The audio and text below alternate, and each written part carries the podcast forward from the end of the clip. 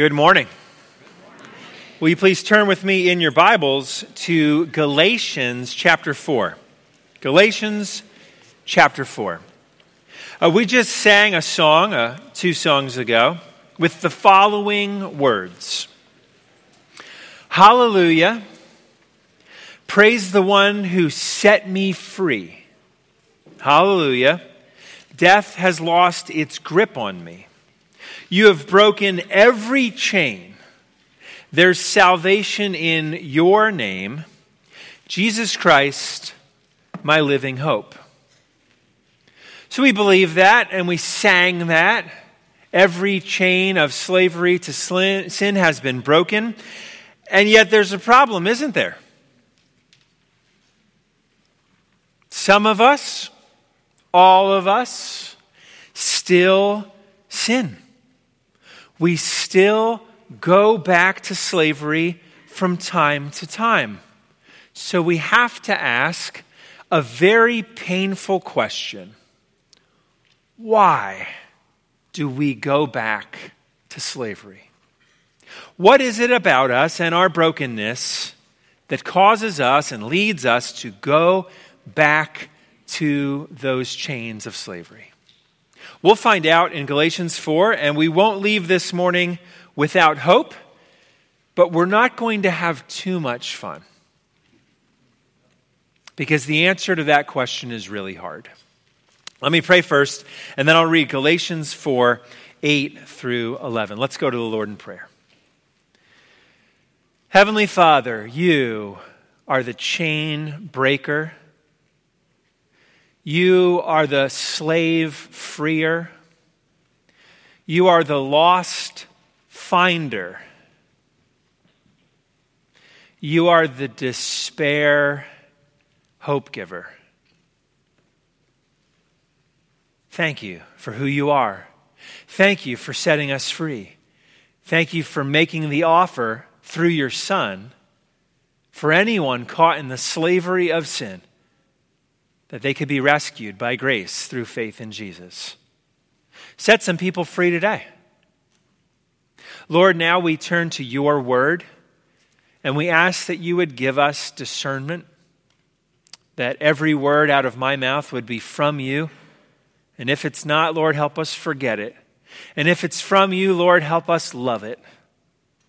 Teach us hard things about ourselves and give us great hope in your Son and our Savior Jesus, that there's hope for those who run back to slavery.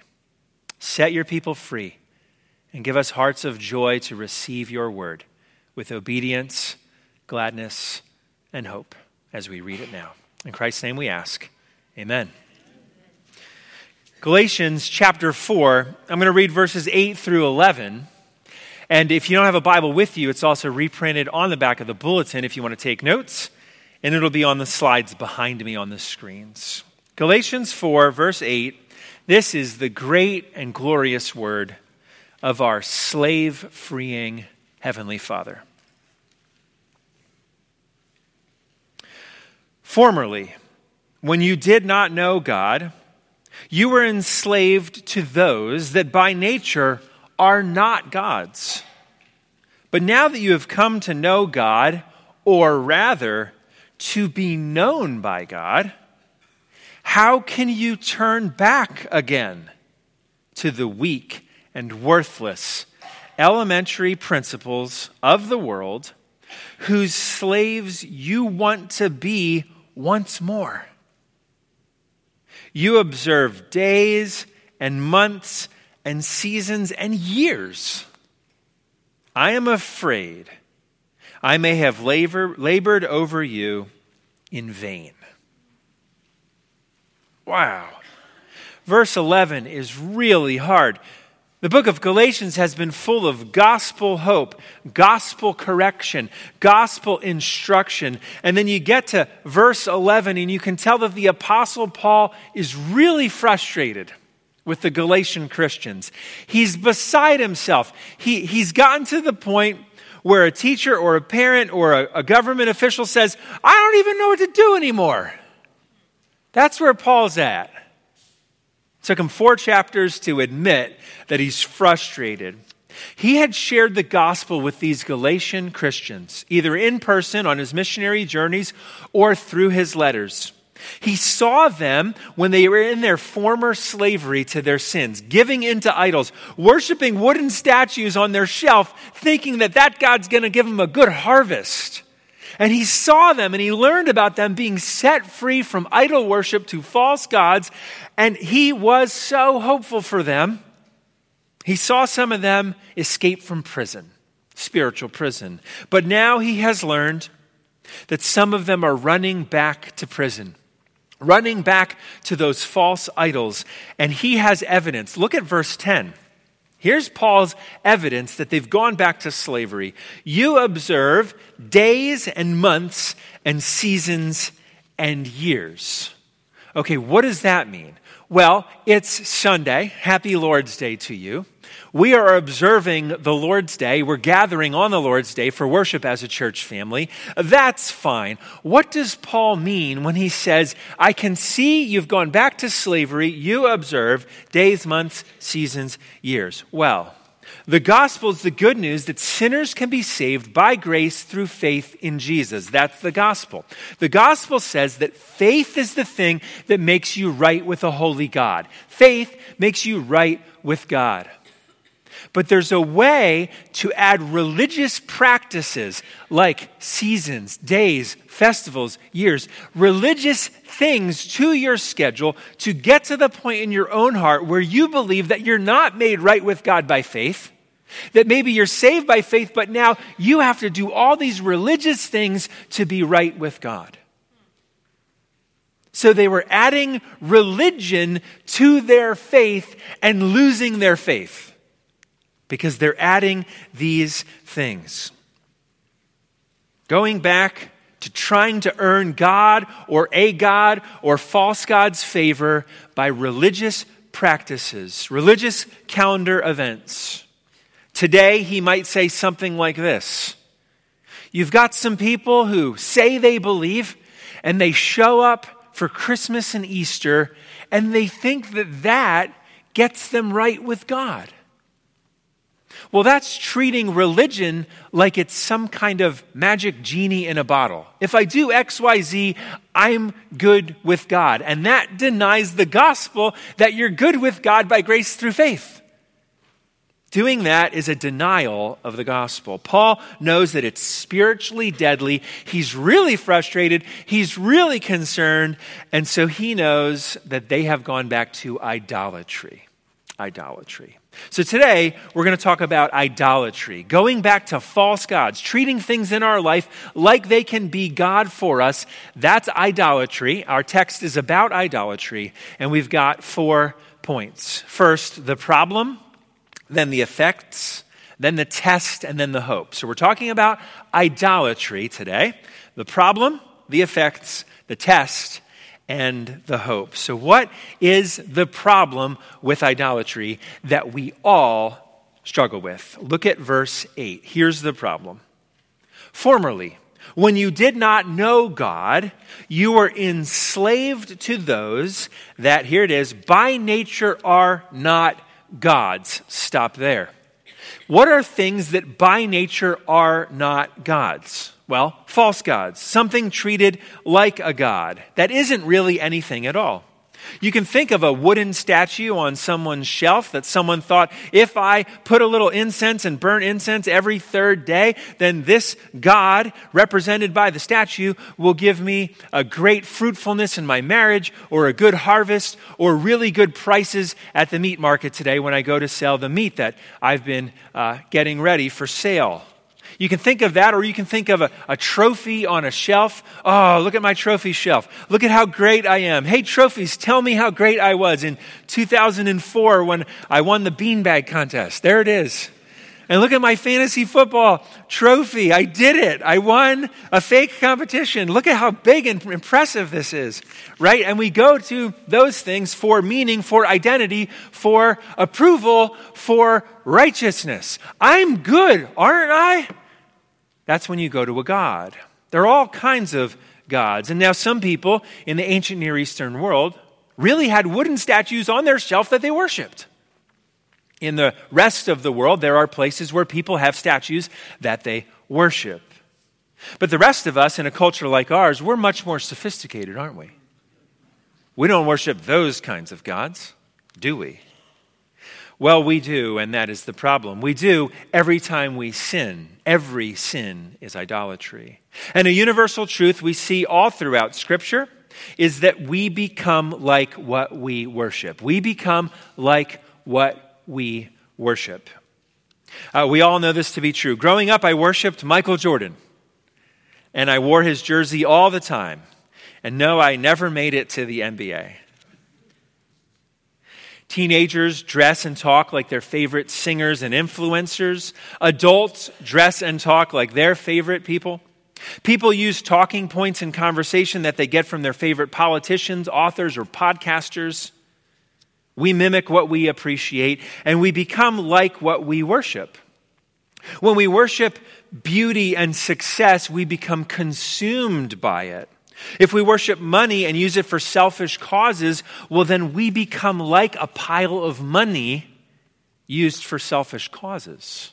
We become like what we worship. So, idolatry is actually always the problem when we sin. When we sin, we are serving some false God instead of the one true God. But we were designed to worship God. It's really a feature, not a flaw, that we become like what we worship because when we worship God, we become like Him. And when we go months without worshiping God, we become less like Him. Think about it God forgives. And as we worship God, we become people who forgive. God loves. And as we worship God, we learn to love. God is patient. And as we worship Him, maybe one day we'll learn to be patient. I said that impatiently, waiting for the day when we all become much more patient. We become like what we worship. This is a feature, not a flaw, but it's deadly when we worship deadly things. Look at verse 8 again. Formerly, when you did not know God, in other words, before they came to know Jesus, before they learned the good news, formerly, when you did not know God, you were enslaved to those that by nature are not God's. And so, Paul, last week we saw he's talking about slavery to sin. And now, Paul says that slavery to sin is actually also a worshiping of false gods, idolatry. Worshipping money is just like worshiping a wooden idol on your shelf. It's just like it emotionally, spiritually. It's just as useless and just as deadly. And so every sin is committed in service to a false God. I told you this wasn't going to be too much fun, but let's think about it. Every thought you have either honors God or serves a false God. A holy, pure thought honors God. A lustful, self centered thought honors a false God. Does that make sense? Every thought honors God or it's idolatry. Every action honors God or it's idolatry. Every expenditure honors God or it's idolatry. Every promise you make honors God or it's idolatry. Every relationship you're in honors God or it's idolatry. So, idolatry is a huge problem, and it's always been the problem. Why do we gossip? We gossip because it makes us feel better than the person we're gossiping about. We like it. We're serving ourselves as a false God when we put someone else down. We whine and complain so that people will give us attention and worship us and serve us and put us first. We lust because we are not satisfied with what God gave us. We overdo things because we are not content. And this goes back to our first parents. They had an amazing world in the Garden of Eden with lots of fruit, but they wanted a bite of that one fruit that was off limits. They were not content. So they idolized the thing they wanted other than worshiping God, and they ate because they were not content. They wanted more than God had graciously given them, so they sinned and they took, and now idolatry is our family's problem in the human race. Idolatry is a huge problem, and it gets really, really bad in religious circles because sometimes we try to solve the problem of idolatry with religion. So dangerous. Look at verse 10. You have a problem with idolatry. How are they trying to solve it? Verse 10. You observe days and months and seasons and years. I am afraid I may have labored over you in vain. This is religion. These are religious things they're doing. For the Galatians, this meant adding the Jewish calendar of festivals and feasts and holy days to Christianity, not to increase their spiritual understanding. It's fine to study the Jewish feasts and maybe even observe some of them for a spiritual, meaningful moment and for fun, maybe, or for learning, but they were doing it for justification. They were going back to that to say, I now need to do these things to stay right with God. Some Galatians used to believe the gospel. They are, they are saved by grace through faith, but now they're acting like you're saved by your religious activity. And that's not just a problem out in the world, it's a problem in every church. There are probably many people in churches this morning, right now as I speak, who believe that you are primarily right with God because you went to church and you generously gave and you read your Bible every day and you had an impressive prayer last Thursday. It was a really impressive one. Wednesdays was okay, but Thursday, that was an impressive prayer or doing spiritually impressive things or serving in spiritually impressive ways or going on a spiritually impressive missions trip. People believe you get right with God by those things. And if you believe that, if you're not just doing that out of love and faith in service to the God who saved you, if you're doing it to get right with God, you are proving that you deny the gospel, that you're saved by grace through faith. Religion can destroy your faith if you get it wrong.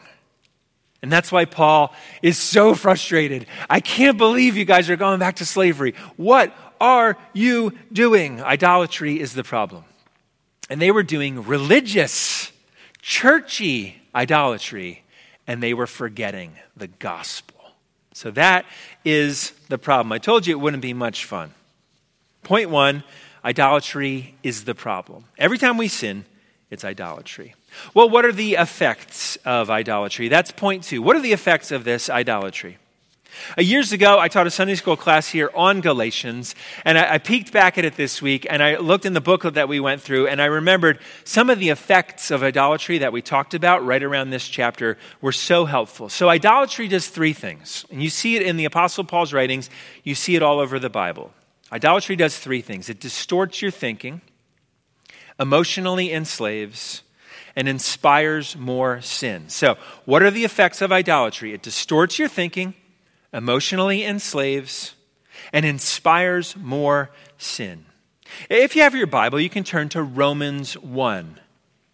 Romans 1. If you want to understand how bad idolatry is, read Romans chapter 1 this week, and you will see the trajectory of a people that gives into idolatry. But Romans 1, verses 21 to 23 are really helpful for understanding what Paul's talking about in Galatians 4. So, Romans 1, verse 21. Think and listen for the distorted thinking, emotional enslavement, and inspiring more sin. Romans 1:21 For although they knew God, they did not honor him as God or give thanks to him. So they were ungrateful. They became futile in their thinking and their foolish hearts were darkened. Claiming to be wise, they became fools and exchanged the glory of the immortal God for images resembling mortal man and birds and animals and creeping things. There are the idols, images of men, statues of people, birds, wooden statues, animals, creeping things. When we serve idols, it messes our brains up and our thinking. It enslaves us emotionally. It captures our heart. We learn to love those things more than we love God. We dream, we wake up thinking about those things instead of God, and then it gives up glory. And you know what the idols do? Idols promise the whole world, take the whole world if you're willing to give it to them, and never give you enough. Idols promise the whole world to your heart and mind. They take everything from you if you're willing to give it to them, and they never give you enough back, do they? Have you ever finished scrolling through Facebook? It's a book, right? It's a really long, stressful book. Have you ever made it to the end? Have you ever eaten so gloriously much, way beyond reason, and you got to the end and you said, I never need to eat again? And I know I've heard guys say that, but then they have to eat again, and they overeat again, and they overdo it again. Have you ever had enough from the food gods? Have you earned enough money and power and influence in this world that you are ready to give it all up and die poor on the mission field? Have you made enough money? Have you had enough power and influence that you're ready to lose it all for Christ? Have you? Have you ever played video games? And if you don't know the video game world, on uh, Xbox and PlayStation, there are achievement systems on the one, you get an achievement, and when you achieve the thing in the game you're playing, the achievement pops up. On PlayStation, it's trophies. Have you played enough video games that you got the achievement pop up on your screen, satisfied with my life? Did you achieve that? Now, all those things I mentioned money, food, power, entertainment, social media, they can be good. They can be great, but they can also be God. And it can destroy you. Some people have tried the idols. I want to read a part of a brief testimony uh, written by a woman uh, in Christianity Today in 2017. She had it all, she tried it all, and she is going to use language that, and as I picked her testimony to read, it matches up exactly with what we're talking about. So Mary Poplin, she wrote this As a college professor, I'd been teaching critical theory, radical feminism, multiculturalism, postmodernism since the early 80s. One colleague said, I was the party girl of the department. I was, here's the quote, spiritual but not religious. Here's what she says I was seeking happiness, self fulfillment, and freedom from restraint all the while deluding myself about my own goodness. But in certain moments, in the middle of the night or in the darkness of depression, I could see glimpses of who I really was. So here's a woman giving into all of her idols whenever she wanted, trying to be set free from the confines of religion and Christianity, things like that. And here's what she says I was not growing freer. My heart was growing harder, my emotions darker and my mind more confused, and I couldn't admit it. That's what idolatry does. It confuses our minds, it enslaves our hearts, and it inspires us to keep trying to sin more, hoping one day we will be satisfied in game. We will be satisfied in lust. We will be satisfied in work, satisfied in money, satisfied in pleasure, satisfied in family, and we never find it because we were designed to be satisfied in God alone. So those idols will take everything from you if you'll give it to them. But the one true God took everything he had and gave it to set you free from those idols. So, the, what's the problem? Idolatry. What are the effects? It distorts your thinking, emotionally enslaves, and inspires more sin. So now we get to the test. If this is such a problem, don't you want a really good test to diagnose your heart? To say, Lord, create in me a clean heart, examine my heart, see if there's any wrong way in me. What's a good test? Well, look at verse 9. We're going to look at a test for idolatry. But now that you have come to know God, or rather to be known by God, how can you turn back again? To the weak and worthless elementary principles of the world whose slaves you want to be once more. So that's the question Paul says. Are you paying attention to Galatians 4? How can you turn back again? So we have to have a test for our hearts to find out what are we turning back to again over and over? That's the question we need to ask ourselves. What do we turn back to again? We need a test. And it's really hard because idols are often good things that can be good things in this world that have become too important to us. Good things that have become gods. And it's hard to diagnose because most of these things are good. Very few of you, as I've gotten to know you, are really tempted to rob a bank. If that was your temptation, that's a pretty easy idol, okay? That's a pretty easy one. But most of our idols are things that sneak in through good channels. Uh, on the Gospel Coalition website, uh, an author named Joe Carter has a really good set of questions that jumped out to me, and I thought instead of trying to summarize it, I'm just going to read it. Eight brief questions to diagnose. This is the test. Ready? Number one, examine your imagination. Examine your imagination. What do you daydream about? When your mind wanders, what do you think about? Material goods, fishing boats, exotic vacations, or fame and celebrity? Or you're thinking ah, all the time, I just hope everyone thinks I'm amazing, the approval of your peers. So examine your imagination. Two, examine your attention. Consider the times where you'd rather be doing something else rather than praying, rather than reading the Bible, rather than listening to this sermon. Maybe one or two of your idols popped up in the last 10 minutes. Ah, I'd much rather be doing that. Maybe it is an idol for you. Maybe you care about that way more than you currently care about God. That idol will take everything from you if you let it. Examine three, your finances. If you have discretionary, disposable income, what are you spending all of that on? It's possible that one of your idols is there. Look at your checkbook. Fourth, examine your prayer life. Not just whether you pray or how often you pray, but how do you feel when God doesn't answer your prayers the way you want Him to? That's a test for idolatry. Do you trust that He knows best, or do you become easily angry and bitter when He doesn't answer the way you think? Are you doubting God's goodness or even running away from Him because of what you've found His answers to be in your prayer life? Fifth, examine your relationships. Are all the people you're in a relationship with, family, friendships, relationships professionally, maybe romantic relationships, are some of those people helping you worship God better? Or are some of those people that you love and want the love of driving you away from the Lord and your faithfulness to God? Examine your relationships. Sixth, examine your emotions. What do you hope for the most? What are you most passionate about? What do you get really angry about?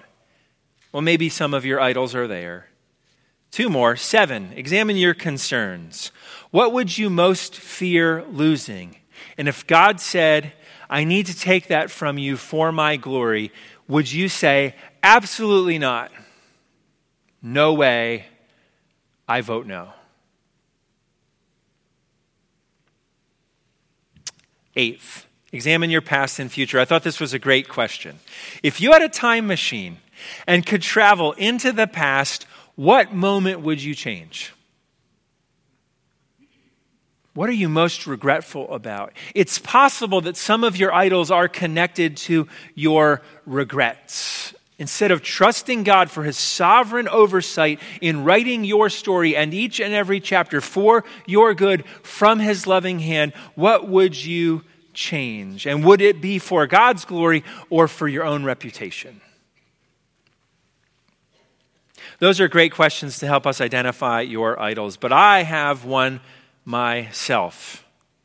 Do you want to know where your idols might be? I have a guess. And some of you have it in your pocket right now or your purse. Some of you are on it right now, maybe, looking at scripture references, right? Your phone is an idol factory. Smartphones have access to every idol in the world. Every one of them. You can't eat it yet, but you can look at pictures of food. But every other idol, you can go there. Entertainment, lust, gossip, political anger. On Wednesday, the Institute for Family Research published the results of a study this Wednesday. Here's what they found more than a third of married Americans says that their spouse is often on the phone or some kind of screen, often on a phone or screen when they were hoping to talk or do something together as a couple. Over a third of marriages, the phone is in the middle. Phones are destroying marriages. It's called phone snubbing, or you put the words together, phubbing, P H U B B I N G, phone snubbing. Snubbing someone with your phone. Have you done that or has it been done to you? Someone is right there with you in the car and there's a phone in between you. Someone is right there with you in the bed and there's a phone and idols in between you. Or they're on the couch, or they're at the table, or you're at the restaurant, or in church, and God has brought you together for one day a week with your church family and your brothers or sisters in Christ who need you to encourage them and love them, you are with them and your phone is in between you and them. I do it too. I do it too. Guilty. But if you want to know where your idols are, I am guessing there's an app for that.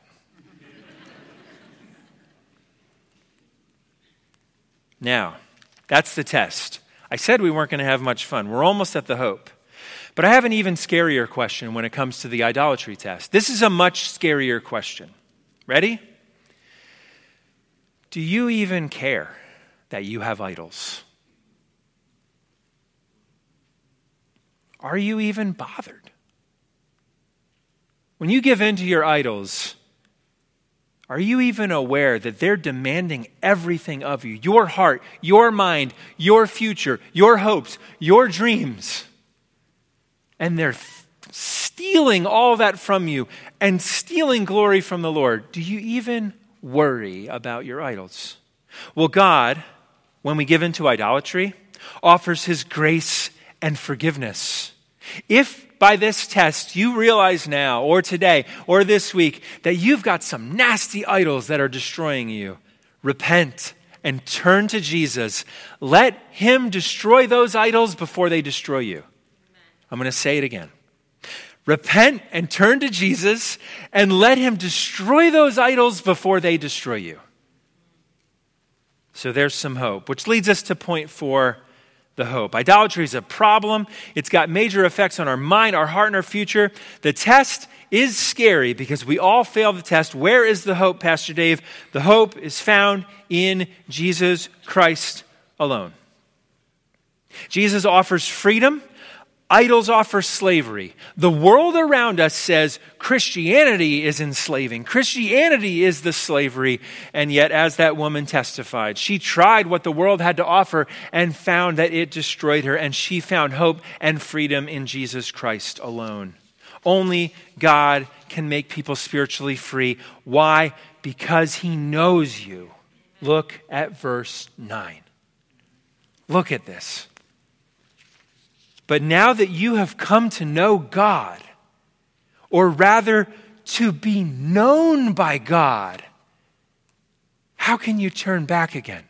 Paul's hope is that I saw you. You are known by God.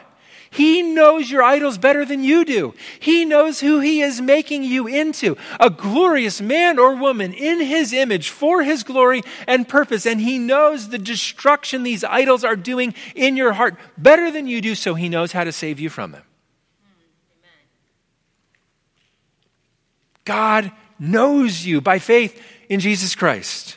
The knowledge of God makes us new because we like to sin. We like what the idols offer. They promise power or pleasure or fame or whatever it might be. We want those things. And so we need a God who is capable of giving us new hearts new desires for His glory, for healthy social behavior, for loving others, putting others first, and Jesus alone can offer that. Jesus offers hope.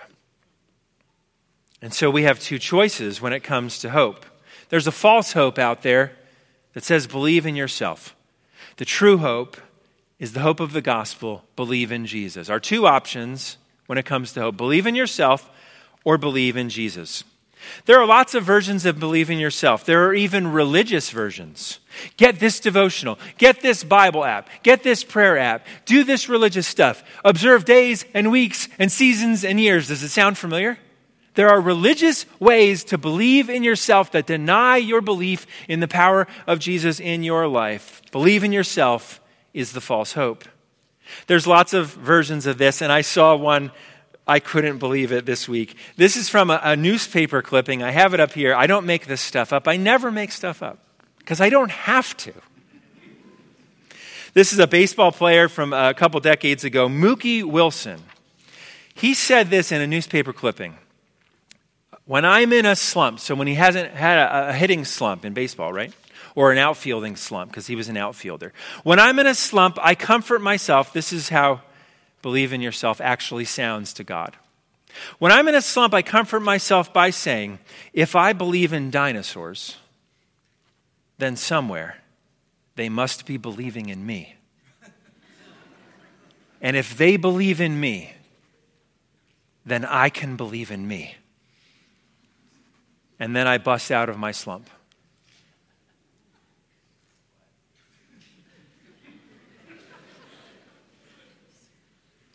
Now, we're all laughing. Most of us are laughing. You were supposed to laugh at that. But the dinosaurs believe in you. Paul saw Christians do that version with religion. I'm right with God only if I had a good enough quiet time. No. You're right with God by grace through faith in Jesus and you are invited to have a glorious quiet time with God because you're his child and he loves you. And if we get that wrong, we can do it in a religious way. So we must remember not to believe in ourselves or believe in our religious practices. We have to believe in Jesus. Why? Because in Jesus Christ, God destroys every idol. Jesus was destroyed on the cross like an idol to spare us from being destroyed by our idols. And we won't get to it this summer. But if you want to know the gifts that we receive, it's the fruit of the Spirit. If you want to see God smashing idols in your life, turn later this week to Galatians 5. We're only in Galatians 4 this summer. But in chapter 5, here is what you see as God smashes some of your idols. What does it look like when we believe in Jesus and trust Him to smash our idols? Here's what you'll see growing in your heart, giving you new desires and power over those old idols. The fruit of the Spirit is love, joy, peace, patience, kindness, goodness, faithfulness, gentleness, self control. Against such things there is no law. And those who belong to Jesus Christ have crucified the flesh with its passions and desires. That is what Jesus offers you. God sets us free and gives us new desires. And by grace, through faith in Jesus, He will destroy your idols before they destroy you. So, are you like the Galatians, running back to those old idols, back into slavery? If you are, repent and run to Jesus, the idol destroyer who destroyed the idols with his own death, burial, resurrection, and ascension before those idols destroy you and me. That is how much he loves you. Run to him. Let me pray. Lord, we did not enjoy this test. considering how many idols we give into when we sin. Exchanging your glory in our home, in our heart, in our mind, in our relationships for pitiful, fake, false promise making idols. And Lord, thank you for not letting our idols destroy us. Thank you for sending your Son to the cross and destroying him so that he, in his resurrection, can give us victory over idolatry. Lord, set us free. Help us not run back to our old idols this week. Help us find freedom in Christ today. Help us see the fruit of the Spirit growing and be grateful every moment for what you're doing in our hearts, giving us new desires. And Father, help us beware of the enemy's lie that through religious practices we'll be right with you. Help us remember that we are justified by grace through faith, and we are invited by you to be set free from our idols today. Thank you for breaking idols. In Jesus' name we pray. Amen.